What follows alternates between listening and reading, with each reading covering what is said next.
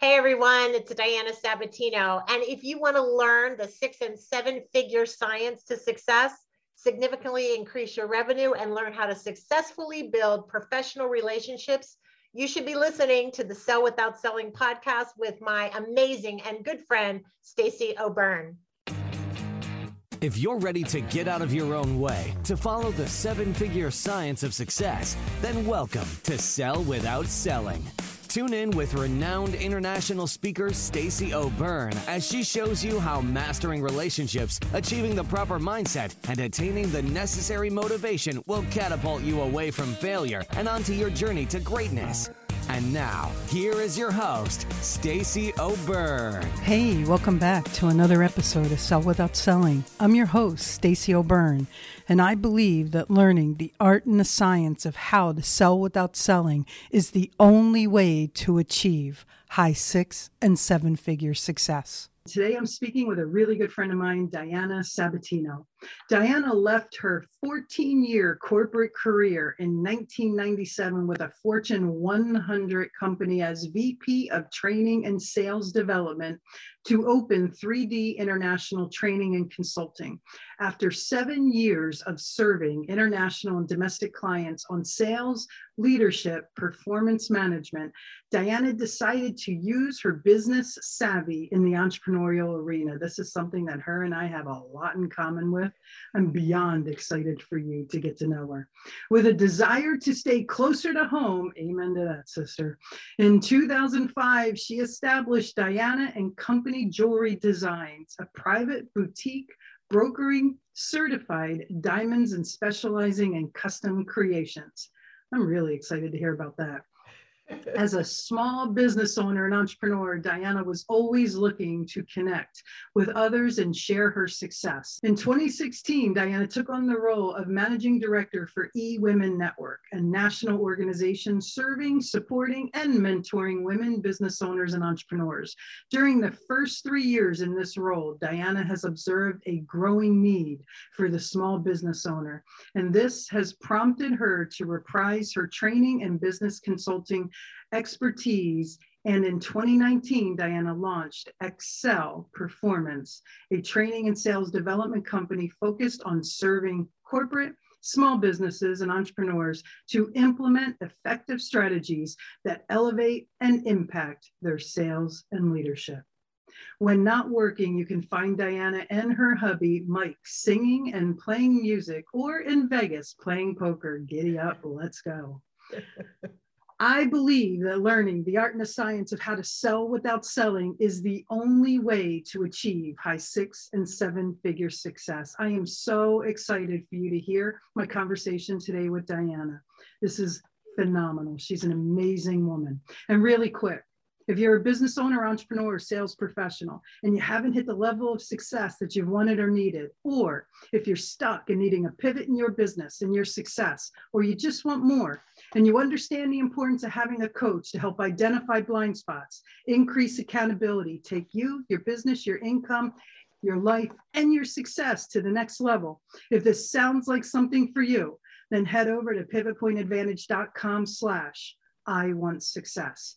That's pivotpointadvantage.com slash I want success. There's a quick application there that will lead to a phone call with us to make sure we're a great fit for each other. Okay, let's do this. Diana, hey. welcome yes. to the show. Thank you. Happy to be here. Thanks for having me, Stacey. No, my pleasure. So let's get to know you a little bit in jewelry business. How does somebody go from a Fortune one hundred company to leadership, sales, business consulting to jewelry, and then back again? Yeah, a very interesting uh, road to success. I think we've all gone through, you know, different steps in our lives. But uh, my jewelry background started uh, out of high school. So mm-hmm. as I put myself through school, I put myself through school working at jewelry stores. So there was the jewelry connection. Um, and of course, as I grew, and uh, I got into corporate America. I started working for M C I Telecommunications, and that was my introduction to tech technology. And that took me into my sales career and then into my training uh, and sales development career. And when uh, M C I got purchased, I was with them for about fourteen years. So I started in sales, worked my way up uh, to V P of training. Uh, so I used to train all the international and national groups, uh, the managers, and also had a hand in developing the curriculum. And when they got bought by WorldCom, my job no longer existed. Mm. And uh, with a very interesting story, I, I literally went in on a Thursday. They said, you're, you're no longer employed, right? WorldCom has taken over. So, you know, all of the mid-level uh, people were pretty much gone. Mm-hmm. And they were bringing in their own staff. And uh, I remember that day so well, like literally you're at your desk, they pack the boxes. And because it's federal, you know, the F C C, they actually escorted you out, made sure you didn't take anything with you. Yep. So uh, Thursday morning, I went to work. Thursday afternoon, I left work with my box of stuff. Um, but after fourteen years, they also treated me extremely well. Uh, so I left with a nice package. And I tell you this story because it leads into kind of how I got back into, how I got into uh, jewelry uh, as well. So I literally that day left M C I, and uh, the following day I was heading to Las Vegas. I had a home there, and uh, my renter had left. So I was going to meet the management company, and that was already in the works. So I continued with my trip to Las Vegas, waiting for the management company at my home. A knock came on the door. And uh, when that knock came on the door, uh, it was actually one of my uh, old general managers who worked for M C I, an old V P who had since left, his wife. And uh, she said, "I'm so glad you still live here." And I said, "I haven't lived here for four years. And she shared with me that her husband was in Ireland. He had just met a marketeer who was getting ready to break up the telephone company, and would I like to go to Ireland? And uh, so that started the conversation. I started my training company then, my consulting company then, and went to Ireland uh, for three years. Wow. So when I came back, got married, and that's when the traveling was still continuing on a regular basis. So because of the enormous amount of traveling I was doing, my first year married, I was pretty much on the road for nine months. And my husband said, "You got to figure something else out. Like, I didn't sign up for this." Uh, so that led me to the opportunity of jewelry. Um, I talked to my jeweler at the time, and he said, "You know, why don't you think about opening up a little silver shop?" And that kind of started the wheels in motion. I could open up a silver shop. I could do consulting on the side. Um, the silver shop took off, and the next thing I knew, I had a fine jewelry store, and I was wow. back in the jewelry business. So wow. just full circle went, uh, went through that. So it's very wow. interesting. You know, we have even more in common than, than what I realized. You know, I, I climbed the corporate ladder. I did what I was supposed to do. I went to school, got a great education. I served our country, got out, and I literally started from the bottom up. I started making minimum wage, worked in a warehouse, driving a forklift, and uh, making, making kits for assembly. So I got into the high-tech industry, uh, very similar to you, a little different. Uh, we service telecom. Okay. And uh, and we were building all the circuit boards and all the wire harnesses. And I was really intrigued by all the sales guys that kept coming in and calling on the purchasing department. And my boss was, at that time, she was the uh, materials manager, purchasing manager, and production control supervisor. And she just came up to me one day and said, "You're really sharp. I want to promote you." And she made me a junior buyer. I didn't know, even know what that meant. And then uh, she had a passing in the family, and she had to move out of town to take care of the estate and everything. And she promoted me and trained me to replace her. So I became the materials manager, purchasing manager, production control supervisor, and warehouse manager. And I was responsible for five hundred million dollars worth of product. And the only saving grace is, you know, everything, all the kits I was building were parts I was familiar with from the military, you know, mm-hmm. and uh, fast forward, these sales guys are now calling on me, and I'm fascinated by them. However, they were all telling me what I wanted to hear, not what I needed to hear. And I really didn't like the games they were playing with my buyers. And uh, I had made the decision to leave that side and then hop over and get into sales. And I remember my very first inside sales job, I asked them what my account base was, and they handed me what's known as the electronic source book, which is that industry's uh, telephone book, basically. And they said, that's your account base. And I go, well, what does that mean? And they go, any account that you can get to do business with, use your account. So I started with nothing. Yeah. And within about three months, I had, I had an account base that was doing about one hundred thousand dollars a month, which was unheard of in, in that company. And then a year later, I had an account base that was doing a million a month, which was totally unheard of. And they kept asking me, how are you doing this? And I'm like, I'm telling them what they need to hear, not what they want to hear.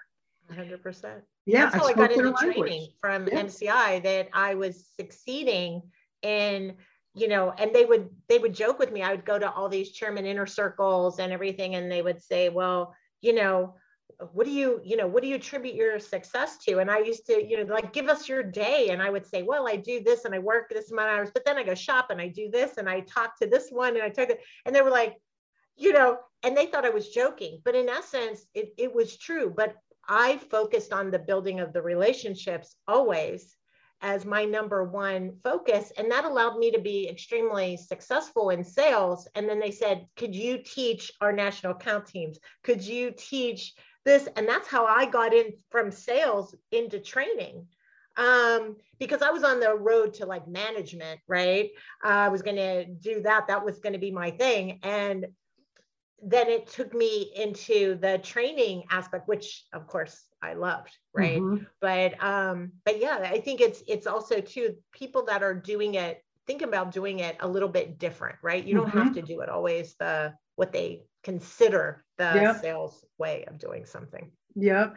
And and you know, I uh, as I continued to achieve success and achieve success, they started wooing me to then make a bunch of mini me's. You know, I remember, I remember my boss, who was actually the national sales and sales operations manager. She looked at me and she goes, every time I look in your eyes, all I see are dollar signs. She goes, and I was young. I was, you know, I was in my, my mid to late twenties. And, yeah. and, and she, she said, I need an army of you without your attitude. And, you know, because everybody that I worked with was like fifteen, twenty, thirty, forty years older than me. Okay. And, um, and she just kept promoting me and promoting me. And, you know, for me, coming from the military, uh, leadership was more barking. You know, people mm-hmm. did what you told them to do because they had to. In the right. civilian world, that doesn't happen. Yeah. So my style of leadership really evolved under this woman. You know, she really, really groomed me. And then, and then when she had made the decision to retire, she said, look, I've got an eighteen month exit strategy and you're it. And yeah. I'm grooming you to replace me. And it was, it was the most humbling experience of my life to be mentored by an industry icon, when she was the only female for decades that held the position that she held. Mm-hmm. And she paved the way for women in the high-tech industry. And to have the honor and privilege of being mentored by her was phenomenal. Yeah. And she always told me, Stace, reality is this, your sales teams will work for you if you work for them, and they'll work against you if you don't work with them. one hundred percent. Well, I think it's a difference between being a boss and being a leader, right? There's yeah. a lot of bosses out there, and they teach you or tell you how to do your job, how to do the work, uh, share with you that kind of information. But a leader really shares more inspiration and motivation and empowers you, right? So yeah. it's just a different, um, you know, and I think a boss can be a leader and a leader can be a boss, right? But Uh, but there's some clear distinctions on how different people choose to take on those kind of roles. And mentorship, I think, is key for, for all of us, right? I mean, we've, yeah. we've all experienced, whether it's, you know, our early mentors, maybe our parents, or maybe it was that favorite aunt or that neighbor, or maybe it was that teacher or that professor, right? There's been somebody in your life that has provided some kind of mentorship yeah. for you. And I think, you know, mentorship to me is about sharing. It's about giving, right? To be a good mentor, you share, you give, you know, it's not about coaching. It's about sharing and giving, right? It's yeah. two, a little bit, a little bit different.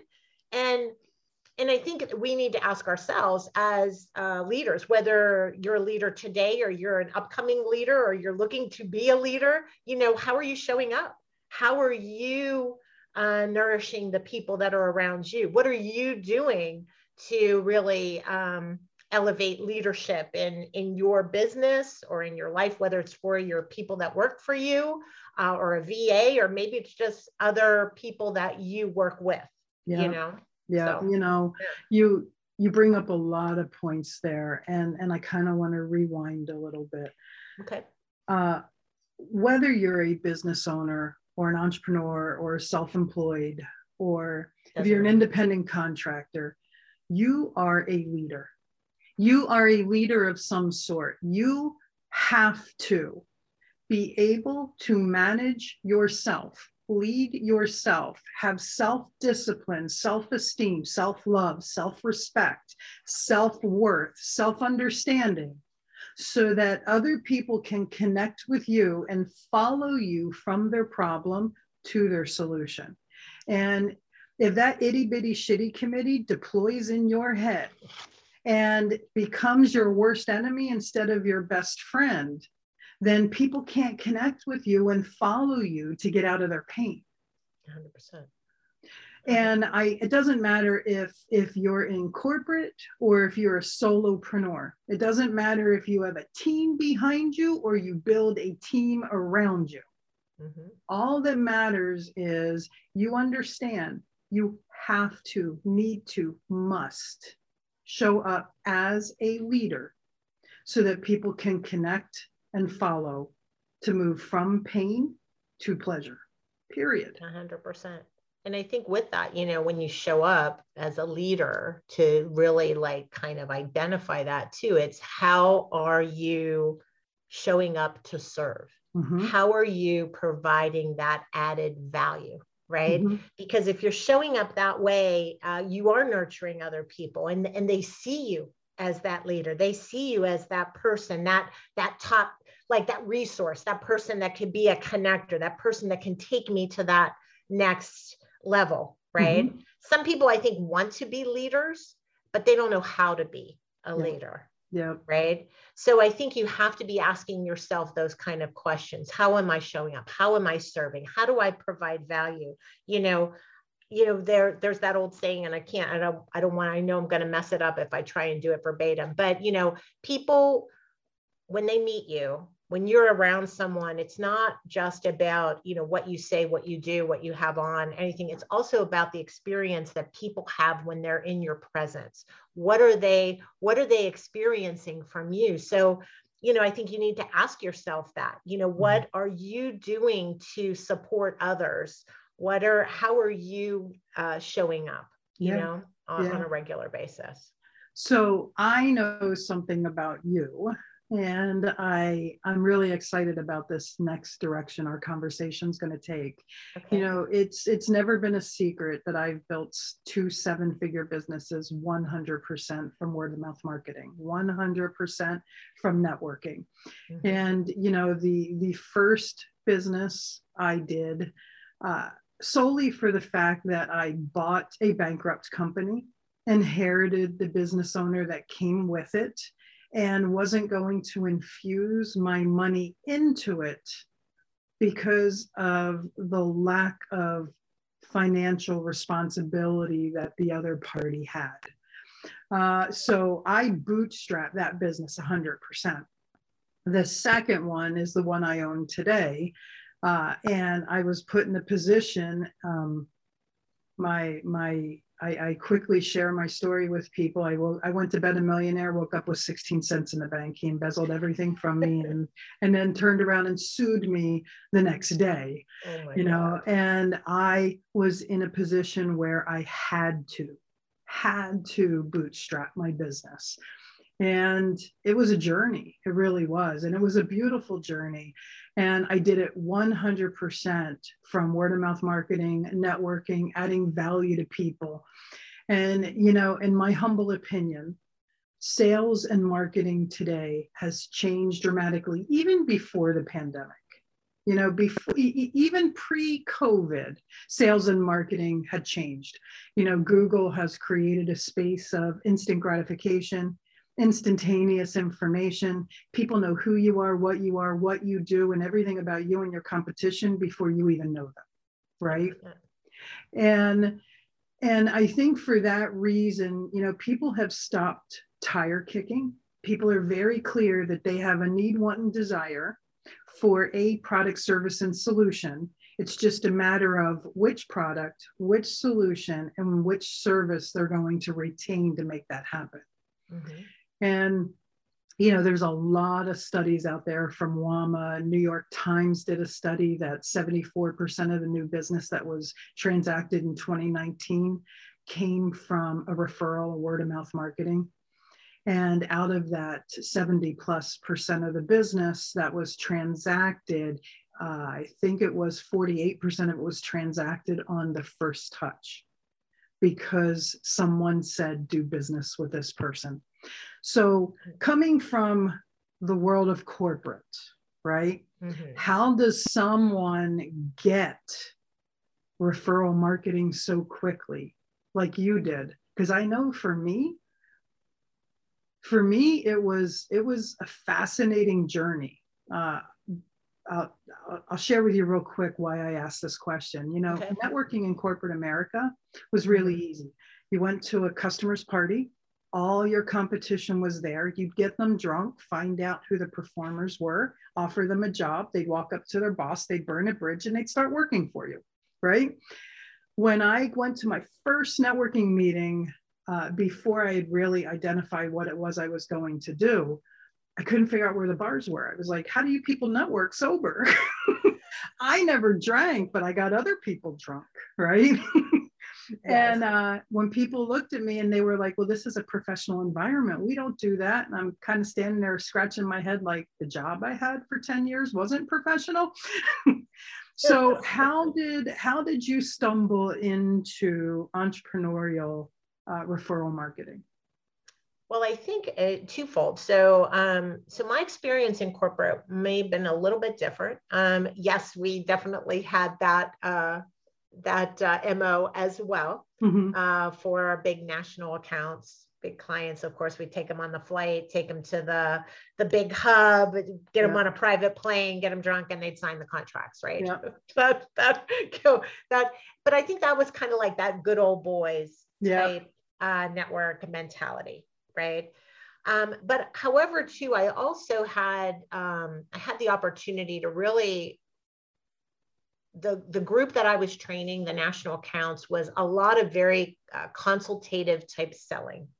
Um, so there was a lot of networking and really making sure that you were nourishing the people that were within that network, whether they were your, your final decision makers or they were people within the company. So you might not have been networking outside, but you were mm-hmm. networking internally. You were positioning yourself up, down, and across the organization. So it was more of an internal network that you were working within a specific industry or specific uh, business. Mm-hmm. So I think some of those same tools that I learned there, I then um, just sort of flipped to uh, to the entrepreneurial arena. And of course, mm-hmm. when um, when I moved into uh, when I came back to the States and I had my jewelry store, My, my husband used to joke with me that they would buy jewelry from me because they not only got beautiful jewelry and custom pieces, but they also got their accounts plans looked at. They got training. They got, you know, they got, because that was just a natural thing for me, I think, was always about um, other people. Mm-hmm. You know, I grew up as an only child. And I remember going on vacations with my parents, and we'd arrive in Florida. We used to go to Florida every year, and we'd arrive in Florida at this beautiful hotel. And, you know, I was fortunate enough because I wasn't only, my, we didn't have five other kids to take on a vacation. So I got to go on the nice vacation, right? Um, and we'd arrive for the two weeks. And I remember my dad going, okay, go find your people. Like, mm. go out there and find your people for the two weeks. And I think that allowed me to make sure that I was always focusing on others, finding out more about them. And through finding out about them, I would position how I would fit. Yeah. So then you're building a relationship. In that case, it was maybe a friendship to play on the beach, but mm-hmm. that same concept, that same, uh, those same tools, that same resource works in business as well. The more interested you are in others, the more interested they become in you, right? Yep. So the more I can find out about them. So I use those kind of techniques um, in the networking arena. And I think it's also too, not just about building a network or surrounding yourself with people, it's about surrounding yourself with the quality of people that you need to move you in the direction that you want to go to. Yeah, you know, I, to this day, still network. It's still my strategy.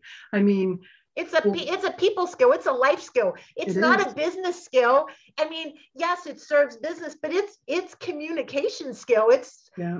it's, you know, if you're not a good, if you're not a good networker, you're probably not a good communicator. Yeah. Yeah. You know, absolutely. Absolutely. Yeah. You know, it's funny. I, uh, so I got off stage one day uh, at an event. I don't know, there was like three hundred fifty, four hundred people at the event that I was speaking at. I got off stage and some guy looked at me and he goes, "You don't network anymore." And I'm like, "Excuse me?" And he goes, "Why would you network? You, you've built two seven-figure businesses from networking." And I said, "Did you just hear That's yourself?" Why. And, and he goes, "Well, what do you mean?" And, and I said, "You just said I built two seven-figure businesses from networking. Why are you asking me why I'm still networking?" And he the goes, golden ticket, baby.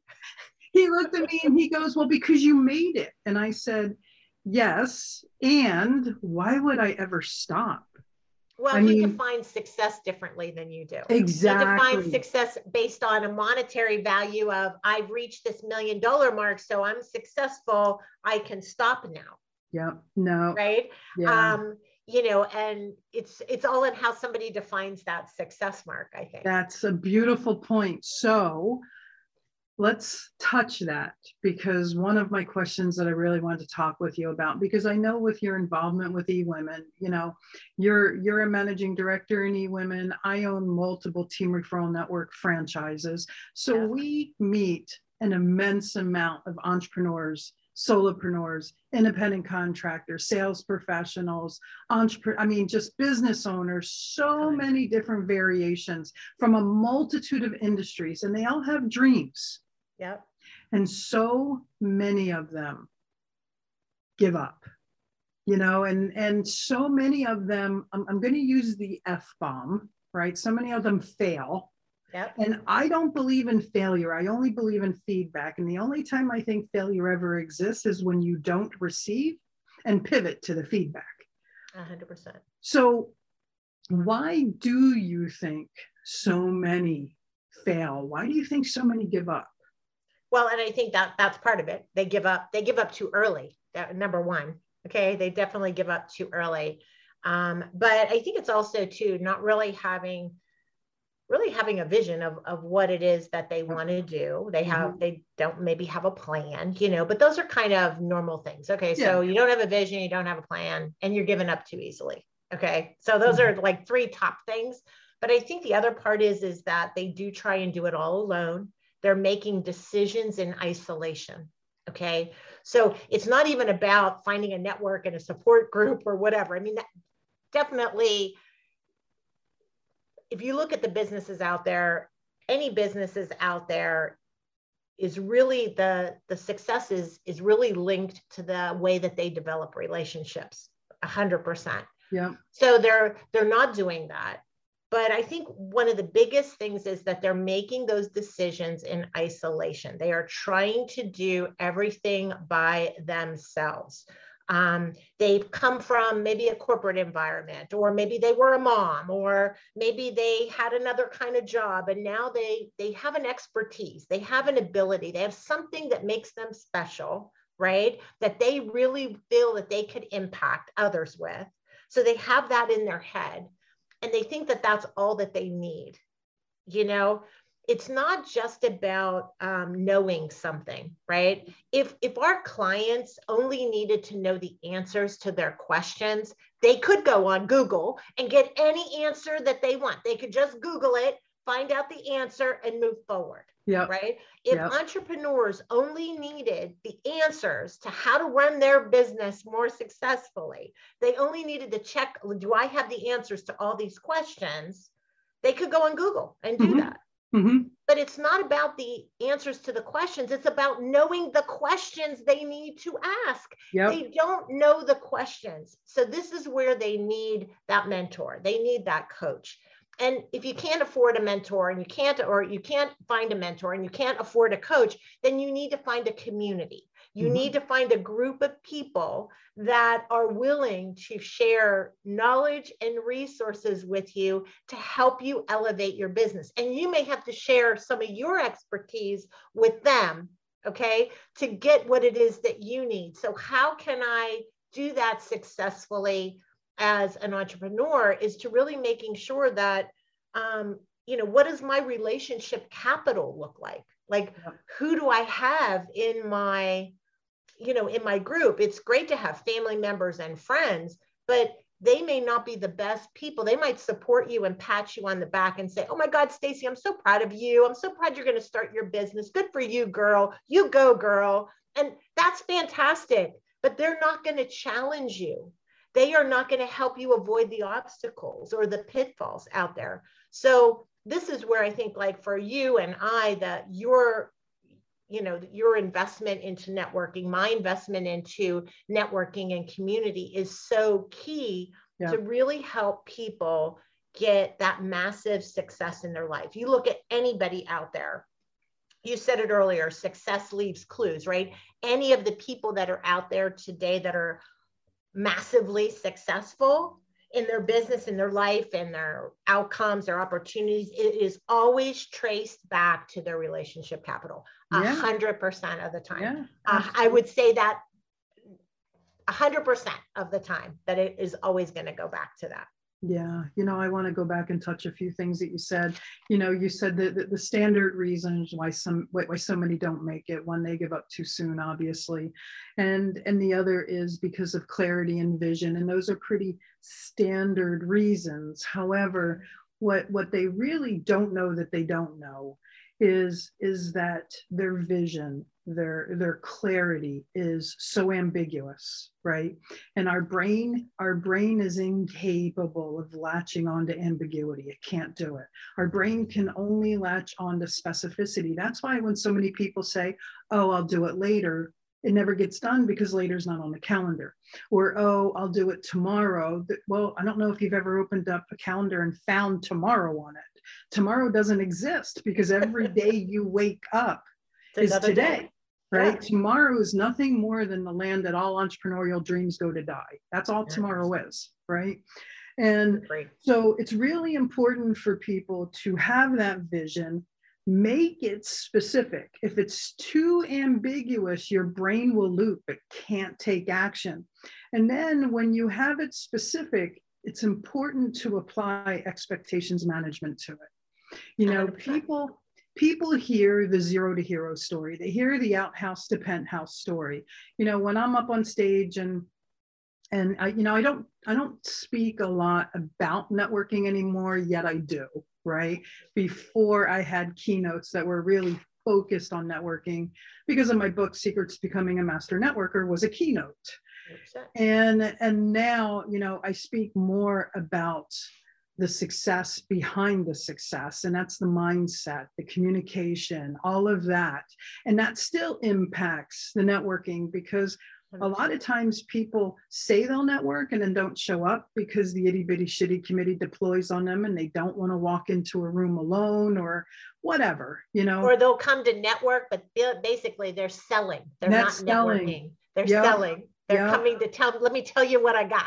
Yeah, you know, and and networking is is exactly that. It's about casting out a net to connect with people and then work on the relationships. It's not about that vomiting, that socializing, that chatting, that selling.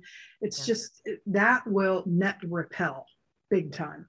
Well, I think when, too, um, and if I can just yeah, absolutely, uh, you know, networking and sales, when you're looking at those those two entities, you know, it they're both the same in that you you don't want to be attached to the outcome. Okay, so a lot of people go in with this thought, I'm going to sell, whether it's I'm sitting yeah. in front of a client, I'm going to sell them my service. And not that you shouldn't have the goal. I mean, we all want to sell our service. That's why we're in business. Not mm-hmm. saying I'm not any anything against sales. I love sales, no. right? But it's not about attaching yourself to that's the outcome I want. It's about attaching yourself to an action. So whether I'm in a networking environment where my goal is to get a couple actions, that might just be, let's set up a coffee date. Let's continue the conversation.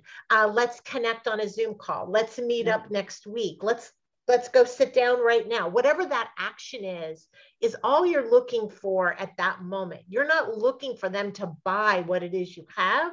Yep. Or give you something at this point, because you don't know them and they don't know you. Yeah. And same thing with our clients is our goal shouldn't necessarily always be to the uh, outcome. It should be to getting an action, progressing that sale through the process, right? Yep. Progressing it through the process. It doesn't always happen on a one call close, unless you might be selling a pen. You know, most of us are not selling that. We're selling much more complex, much more informational, much more service-based stuff that's going to take more than one call ninety percent of the time. And same thing with our networking. People aren't going to automatically refer you or do something for you until they know you. So be attached to what's that next action that I want to have happen. What's the thing I could want to have happen at this first meeting? What would they have to do? Give me their number, set an appointment. Do, what's the action that I'm looking for? So then you feel that you've accomplished, you've moved forward, and you have, you've moved forward the relationship to really set the foundation for them to do what it is you ultimately want them to do, which is to refer you or to buy your products or service, right? Okay, so you said something that's making me squirm right now. so, so what if I told you that yeah. I came up with a system that creates a one call close more than eighty percent of the time? I well, have that's sold, fine. That, that's I, fine. I'm not saying you can't have. Oh no, I know, close, I know. But be attached to the actions Absolutely. that happen. Absolutely, it's about it's about expectations management. It's about having the tools, the resources, the knowledge, the understanding, the understanding of self. Because when we understand selves, when, when we understand ourselves, we can understand others. When we understand how other people communicate, process information, so many people, so many salespeople deliver canned presentations.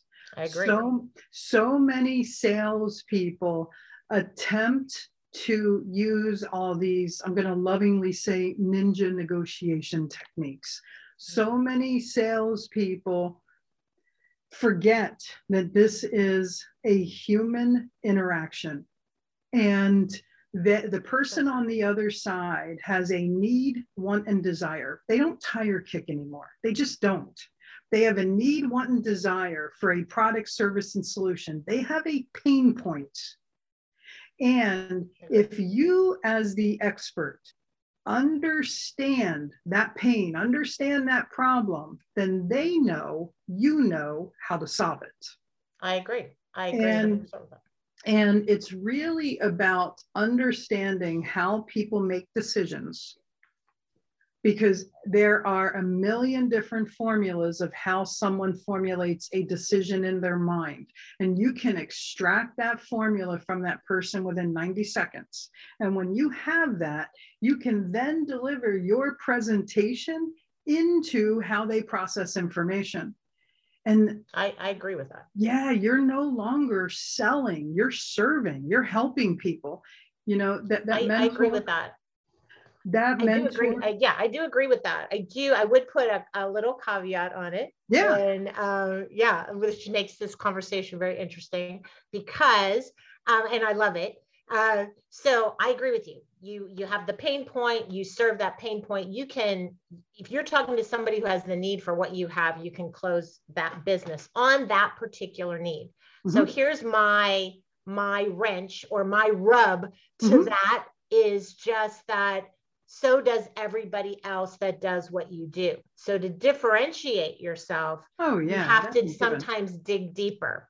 You have to You know, there's there's what I call um, identified needs. Those would be what I would call identified needs. So mm-hmm. I've identified those needs. I know I can solve the problem. I I present my solution. Hopefully they buy it, right? But I would challenge and say to anybody, go for the latent needs. So what are some yeah. of the things that maybe they already know that they need, but they maybe don't know a solution for it, yep. right? They don't have yep. the answer. So now you can become that Uh, that hero, that advisor of this is, I'm guiding you and here's how you should do this. So now you become a level up or go even deeper to the unrecognizable needs, unrecognized needs that they don't even know they have a need for this, but through conversation, yeah. you, you've been able to uncover some things that maybe some gaps that they have where you go, you know what, what if you had something that could do this?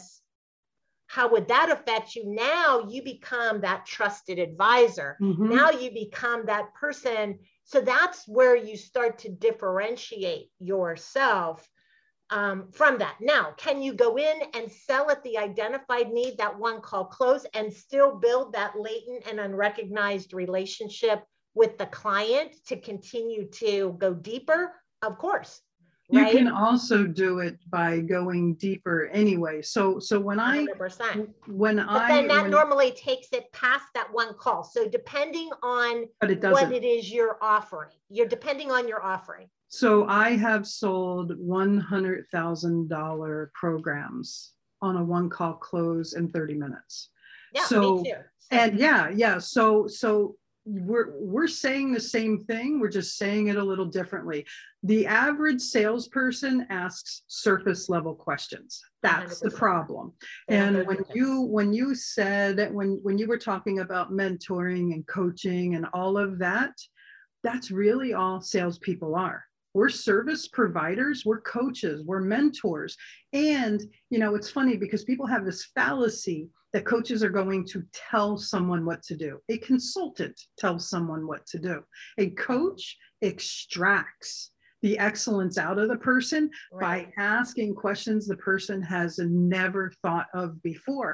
And when you look at yourself as a salesperson and you understand how to ask those questions to find the deep structured needs that the person didn't even know that they didn't even know existed, then when you then can step into their map of reality, speak into their listening, do your presentation through their decision-making process, then closing only becomes serving one hundred percent. Because the person never, ever knew what their problem was until you helped divulge it. And the only way you can do that is to stop being surface level. Period. one hundred percent. I think, you know, the key thing is too, is when we are uh, going and, you know, we're, we're talking to, to mm-hmm. those potential clients too. It's, it's, it's also, you know, diving, diving deeper, asking those questions. People always ask me all the time of, they'll say, you know, okay, Diane, um, I'll say, what do you need? How's your sales? Talk to me a little bit. You know, I'm sharing uh, some stuff with them and they'll go, I need closing techniques. Share, teach me how to close business. Right. And ninety-nine point nine percent of the time, it has nothing to do with what you're saying at the end of the sale. You could say anything. You could say, buy my shit, excuse yep. my French, right? You could say that. And people, if you did the work on the front end, they'll sign on the dotted line. Or you could say, please, sir, I would love to have your business, right? Mm-hmm. Whatever way you want to ask, yeah. it doesn't matter. It's all about what you've done on the front end. how you planned, how well you know the client. Are you talking yep. to the decision maker? Do you know what it is they need? Yep. Are you able to solve their problems? Are you the best solution? Do they see you as that person that can help them get to the next level? Are you looking like an extension of their team? If all yep. those things are in place, and then some. It doesn't matter how you ask for the business. The business will just happen. In fact, you probably won't even have to ask. They're going to ask you. They're yeah. going to say, how do I work with you? What do we need to do to get started? Yeah. What's our next step? Right. Yeah. And that's where I think a lot of people, they're looking for um, that like, one pill, oh, the magic teach me pill. That, that one yeah. little trick yeah. that's going to get somebody to do something. And I say, do the work. Do the work. That's the trick. Do the work.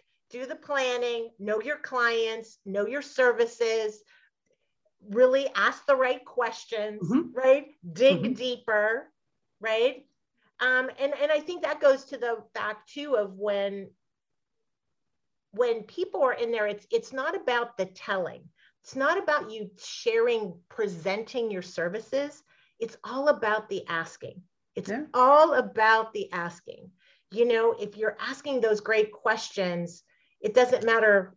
It's not, it has nothing to do with what you're presenting, it has everything to do with what you're asking. If you're finding out the right answers, then you know what it is you need to, to present yeah. to that client. And it just becomes a no-brainer. You can't present to a problem that is surface level, and you can't present to a problem that you don't understand. Because if one hundred percent you don't understand it, they don't understand it. You know, right. I learned that, that that mentor I was telling you about, uh, that, that I had the honor and privilege of, of growing and evolving under, she told me a long time ago, Stacey, always remember this rule. Sell them what they want, give them what they need. That's the rule you need to operate with. And, you know, so many people show up and they over, over promise service and under deliver it. Why don't you flat out understand what it is they need, meet them where they're at, and take them where they want to go? And the only way you can do that is, you want that easy answer? It's this: get out of your way. Because one hundred percent so many people make excuses. So many people have more excuses than they do results.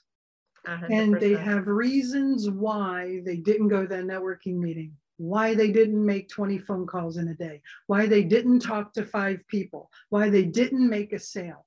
You know what? Reality is, the only reason is you. one hundred percent When you get out of your way, when you believe in yourself, then others can believe in you. They got to find you first. one hundred percent I tell uh, my clients all the time when they give me the excuses, which we all do, you know, we mm-hmm. all, oh, I didn't get that because, because, because, oh, because. I'll say, okay, well, so now you told me all the reasons why this didn't work. So give me yep. one or two reasons why this can work. And what are you going to do about it? Like, yeah. like, what are the things that you're going to do? And I think that's the other piece of, of the pie is, It, it, even as business owners and entrepreneurs, you were saying a lot of people fail, you know, or don't achieve the greatness that they anticipated that they mm-hmm. would get when they became an entrepreneur. And I think a lot of it is that they have, they, they might even have a vision, they might even have a plan, but they're not committed to it. And they're not doing yeah. the actions that a lot of them have a checklist, right? And it's not just to, it's not just about doing the activity or taking the action. It's about taking the right action in the right order at the right time. Yep. Okay. And you, that's where, that's where individuals that are your mentors or who have been there can really help guide you when to do the things you need to do. Like a good example, as you see right now is, um, I see right now with, and I'm sure you do too, with a lot of your business owners in your group, they're doing everything because they're seeing all this thing. Oh, you need this, you need to do this, you need to do this in your business, you need to have this, you need to have this. Well, it really depends on where you're at. Yeah. And you know, you, not to say that those things aren't good things, but they may not be good for you right now. Yep. So let's look at what are the things that you need to be doing right now to start to move the dial and mm-hmm. move the dial. And then eventually you may do all those things, but they, they basically, um, you know, spend their wad of everything, right? They, they invest in everything mm-hmm. on the front end, and they haven't even made a sale yet. You know, they, yep. you know, I had a lady say to me, what's the first thing I should do? I said, she goes, should I get business cards? Should I make a website? What should I do? I said, first thing, go make a sale. She goes, well, I don't have any business. I said, you don't need a business card. You don't nope. need anything. Go talk to somebody about what you're going to do and see if anybody's interested in buying it. Yep. Just go see, go, go throw it out there. Do it for free. Do it for two dollars, whatever you want to do. But just go out there and see if anybody is interested in what you have. Then if they're interested in what you have, okay, now you got an idea. You still don't have a business, but you have an idea. Now you have to build out what that vision is going to look like. How are you going to fit that in? And who's the person that you're going to start to approach, right? And yep. start to do that. Once you have those foundations, then, then you can say, okay, now I'm ready for some business cards. Now I'm ready for this. Now I'm ready to go to, to, uh, to a networking group. Now I'm yep. ready to go do this and that, right? You have to really decide what you're going to invest in. Absolutely. It's kind of like meeting the guy for the very first time. I have an idea. I'm going to go to the bar, and the first guy, you know, yep. we're getting married. You know, it ain't happening. You got to go through the process. You got to right. go through the process. Yeah. So, so you're going to laugh. Uh, and, and, and I'm sure that who I'm speaking with right now is probably, or who's listening right now, as I speak, this is probably going to cringe. So uh, I, I had someone who, uh, who, Uh, strongly listens to my podcast on a regular basis, never met this person. And uh, she reached out to me, I don't know, four or five months ago. And she hired me as a coach. And our very first conversation was, I listened to your podcast. Here's my, here's my business plan. Here's my action plan. Here's my marketing strategy. And nothing's working. And I go, awesome, do me a favor. Your homework is this. Open up your calendar and, sh- and highlight for me everywhere your action plan is so that I can see where it went south. And she goes, I don't keep a calendar. And I go, well, now we know why you don't have any sales. Because you can have a plan all you want. If you don't schedule the plan, implement the plan, it's never going to happen. It's nothing more than a really pretty piece of paper you can frame. That's so, right. I mean, commit and take action, right? Absolutely. Decide and take action. Absolutely. All about that guy at the bar, right? So, Diana, welcome to the signature question of the show. Ah. And that is, what does selling without selling mean to you? What does selling without selling mean to me? I, I guess uh, pretty much what we've been chatting a little bit about is, is really making sure that you are focused on others uh, mm. first, mm. uh, finding out more about them. Uh, this has, selling has nothing to do with you. Selling has nothing to do with you. And it really doesn't even have anything to do with your products or your services. It really has to do with the needs of the person that you're talking yeah. to. Yeah. So your ultimate goal is to really learn as much as you can about the individual that you're talking to, what their needs are. And in the back of your mind, you're starting to format how you might be able to help them. Just as if you were sitting down and, and with a girlfriend and she was telling you a problem that she was having, yeah. you know, you're not going, go divorce him tomorrow because he did that, right? You're thinking through the process of what can I offer? How can I help her? How mm-hmm. can I support her? Mm-hmm. The same thing happens when we're with our clients is we really have to be able to listen and ask really que- good questions and always continue to ask more. You know, if you have a list of five questions asked, make sure that you're you're asking as they're sharing, share with me a little more how that works. What, yeah. what other issues are you having with that? What happens if that doesn't Uh, you know, doesn't come to fruition, right? How yep. does that impact you, right? Yep. To really start to go deeper and understand not just only their problem, but what it would mean for them to solve that problem, right? Yep. So yep. I think it's really focusing on others. Awesome. It absolutely is. Selling. And and the more you serve others, the more others will serve you. Absolutely. A hundred percent, a hundred percent, a hundred percent of the time.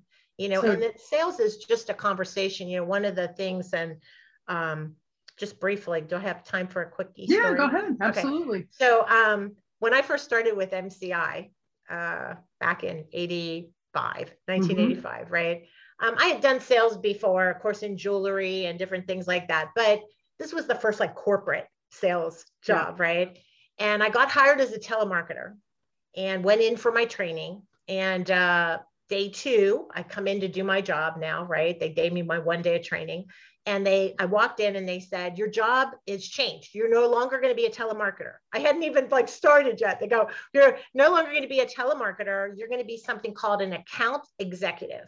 Mm-hmm. And you're going to have a territory and you're going to go out and see corporate accounts one-on-one. Mm-hmm. And you're going to get them to change from A T and T to M C I, right? Cool. And I was like, okay. And they said, and we're giving you an eight thousand dollars a year raise. Okay. So I'm like, oh my God, this is the best job I've ever had in my life. Like I went in one day, I got a raise, I got a promotion. I mean, I hadn't even started yet. I thought, yep. oh my God, I'm, I hit gold, right? And uh, so they uh, they told us all this. The next day we all go in and they give us these little cards and they said, all right, what you're going to do, because they were going after market share, right, to change. And so they said, what we're going to have you do is you're going to go out to, we're going to give you a territory, you're going to go out and you have to get people to sign over their, their long distance to M C I from A T and T or whoever their carrier was, right? A T and T was the only carrier at the time, right? So mm-hmm. to M C I. And I was like, oh, okay. And they said, so you're going to go out and knock on doors, basically to businesses. Mm-hmm. So I remember getting in my car, it was like eight thirty in the morning, I get in my car and my territory was Inglewood. I had Inglewood, Westchester, and um, and then I had West Covina, which was further away. But uh, so I get in the car, eight thirty in the morning, um, driving around my territory. Uh, twelve thirty, I get out of my car for the very first time at Denny's and decided I was gonna have lunch, right? So I hadn't knocked on any doors yet. I was afraid. I had never done that. C- clients had always come to me. Mm. So it was a different experience, right? Um, long story short, I'm having lunch. I look outside. I see there's a hair supply place across the way. And I said, I'm going to go after. I went over there to get some shampoo. I figured I might as well do that be- you know, before I make my first call. And as I walked in, um, the woman came over to me and started a conversation with me. And um, I was looking for her. I said, oh, you have my shampoo. This is great. And she goes, oh, I've never seen you before. I said, oh, well, I just started a new job. So I told her about my job and introduced myself. And I was like, oh, this is your place. She goes, it's my place. And I said, oh my goodness, how long have you been here? And I started finding out about her business and da da da. And, and I said, oh, this is going to be my territory. So you'll see me. I'm out here today and this is what I'm doing. Mm-hmm. And she goes, oh, well, I do long distance to order my products and da da da da. And I was like, oh, you do? And she goes, yeah. She goes, oh, next thing I knew, I had a signed thing. And I was like, yeah, that was great. That yep. was great. I made it. I made a sale, right? And And I looked at her and I said, she was in a strip center. And I said, is there anybody else in this strip center that you know that does, oh yeah, go see so-and-so who does insurance and this guy down here and blah, blah, blah. And she actually walked me to the next wow, guy. Wow, that's awesome. Walked down there, yeah. He signed it. And then the next one. So then I get in my car and I'm thinking, oh my God, I'm going to go to the next strip center. So I walked into a, a boutique that sold clothes and I walked in like I was shopping, started talking to somebody, did the same scenario. And I thought, oh, oh my goodness, this is so easy. People were just signing up. I just, I just was talking to them. I just was talking to them and asking them about themselves, right? And I'll never forget it. I went back. I had in from whatever time it was, one thirty till five o'clock, we had to come back with our stuff, right? I had twenty-seven signed little wow. forms. Yep. We were supposed to get five. Wow. I got twenty-seven, right? So they were like, oh my God, what are you saying? What are you doing? You know, and I didn't want to tell them I was like shopping and, you know, like, right. So I was like, oh, I said, I did exactly what you told me to do. Right. Mm-hmm. And they were like, oh my God, you, that was great. So now I'm driving home back home. And I remember thinking to myself, oh my goodness, I, I've got, I've got the, I've got the, like the, the program. I know what yeah. to do now. And sales is just having a conversation. That's all it is. Asking people about themselves. It's just being curious. It's just, you know, asking questions. Yeah. And it was the first time I think where sales really clicked for me that that's, that's what it was all about. It was about that relationship. It was about having conversation. It was about truly, authentically caring and in, being interested in somebody else. Yeah. And then presenting what you had. So, you know, to me, that's what Sales Without Selling is too. Yeah. You know, you're one of the key takeaways in everything you just said was being authentic, being congruent, being genuine, being present, right? one hundred percent. Yeah, there, there, there's none of this, well, if they say this, I'm going to say that.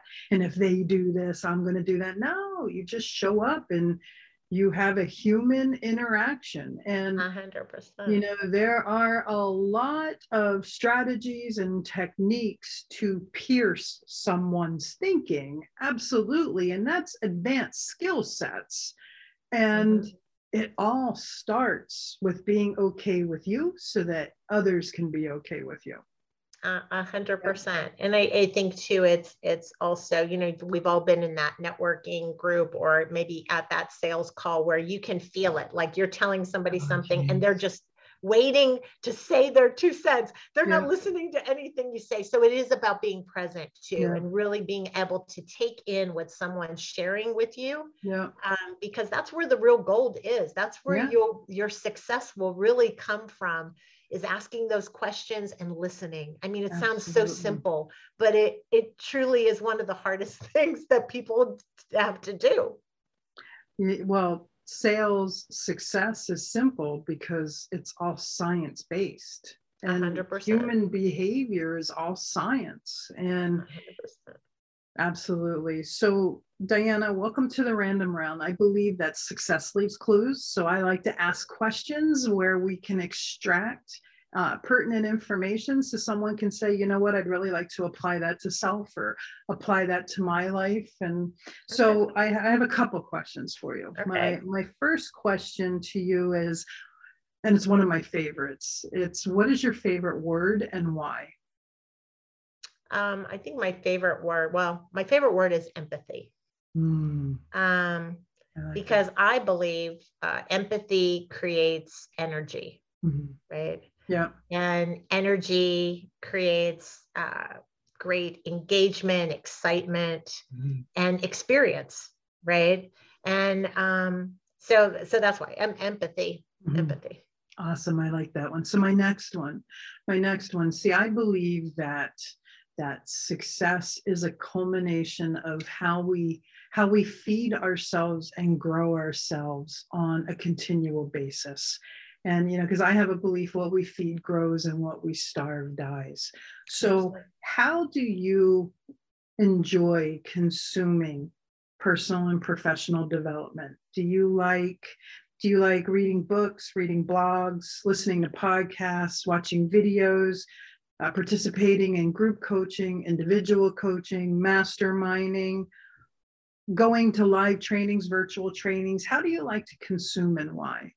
Okay, so first of all, yes. Okay, yeah. I like I like all of them. I figured. But I think my my favorites. Mm-hmm. Um, well, first of all, uh, on a one-to-one basis, I love masterminding. I love being in a group of mm-hmm. brainstorming ideas, yeah. a group of thought leaders, people that can share information. Um, I learn so much when I'm around others that are masterminding and brainstorming. So I love that. I would say that's probably my number one way that I love to consume information. Mm-hmm. Um, secondly, I do love to read.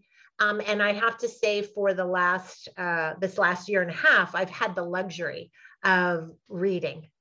Um, Prior, I was more into audiobooks or now podcasting because I, I'm a person with busy eyes, right? I'm always traveling somewhere. I'm yep. doing something, right? Yep. So for me, uh, sometimes I can't always watch something or read something, but I can definitely listen and um, take in that information.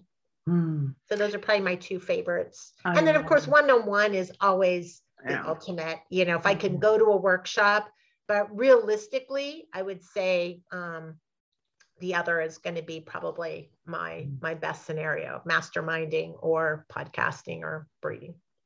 So I actually have a uh, solo podcast coming out about how how important it is to, to develop yourself. I'm, I'm actually a geek when it comes to development. I physically have a, a personal and professional development plan, and I, okay. I renew it every year. And, you know, I earmark thirty percent of my budget, thirty percent of my gross sales every year. I apply back to self, and, and I use that thirty percent, and I, I, I allocate it accordingly. I like a mix of live trainings because I need that interaction. I'm not a huge fan of the huge stadium trainings. I'm an introvert. I like the intimate events. More intimate, yeah. Yep. I think that's why I love the masterminds. Yep. It's like, yeah. I, I, I belong to a couple masterminds. I have a coach, a one-on-one coach for every area of my life. Um, I, I read five books a month. I listen to anywhere. I used to listen, oh my gosh, I used to listen to probably ten books a month because I was traveling so much. Now, now it's probably two to three books a month, give or take. Yeah. Uh, I consume a lot of self-study, you know, virtual downloads and stuff like that. However, However, I, I know when you're part of the problem, you can't be part of the solution.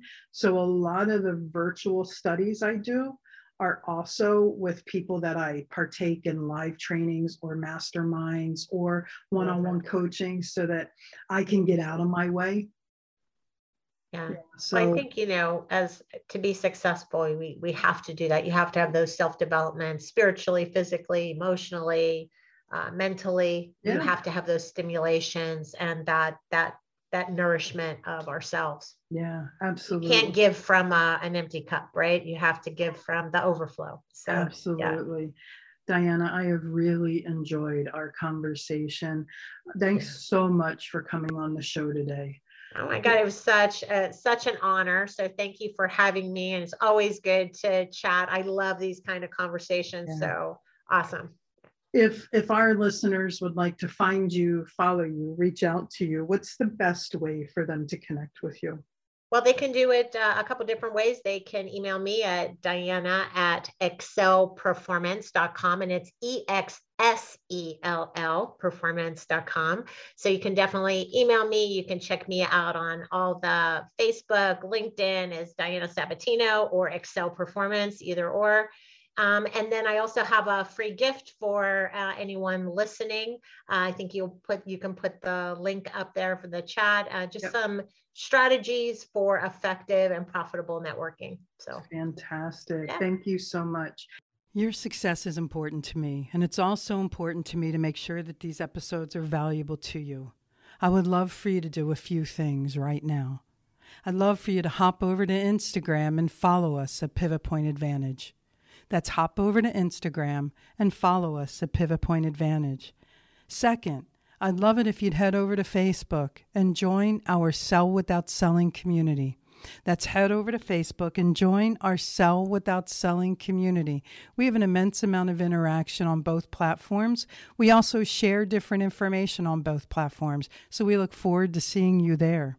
Last and definitely not least, I love to chat with you, give feedback on the episodes, and find out any topics that you're interested in to help make this podcast more powerful and helpful to you achieving the success you've always dreamed of, desired, and deserved. Head over to pivotpointadvantage.com slash talk to Stacey. That's pivotpointadvantage.com slash talk to Stacey. Let's get a fifteen-minute call on the schedule. I look forward to getting to know you. Always remember this, choice is a powerful thing and suffering is always optional.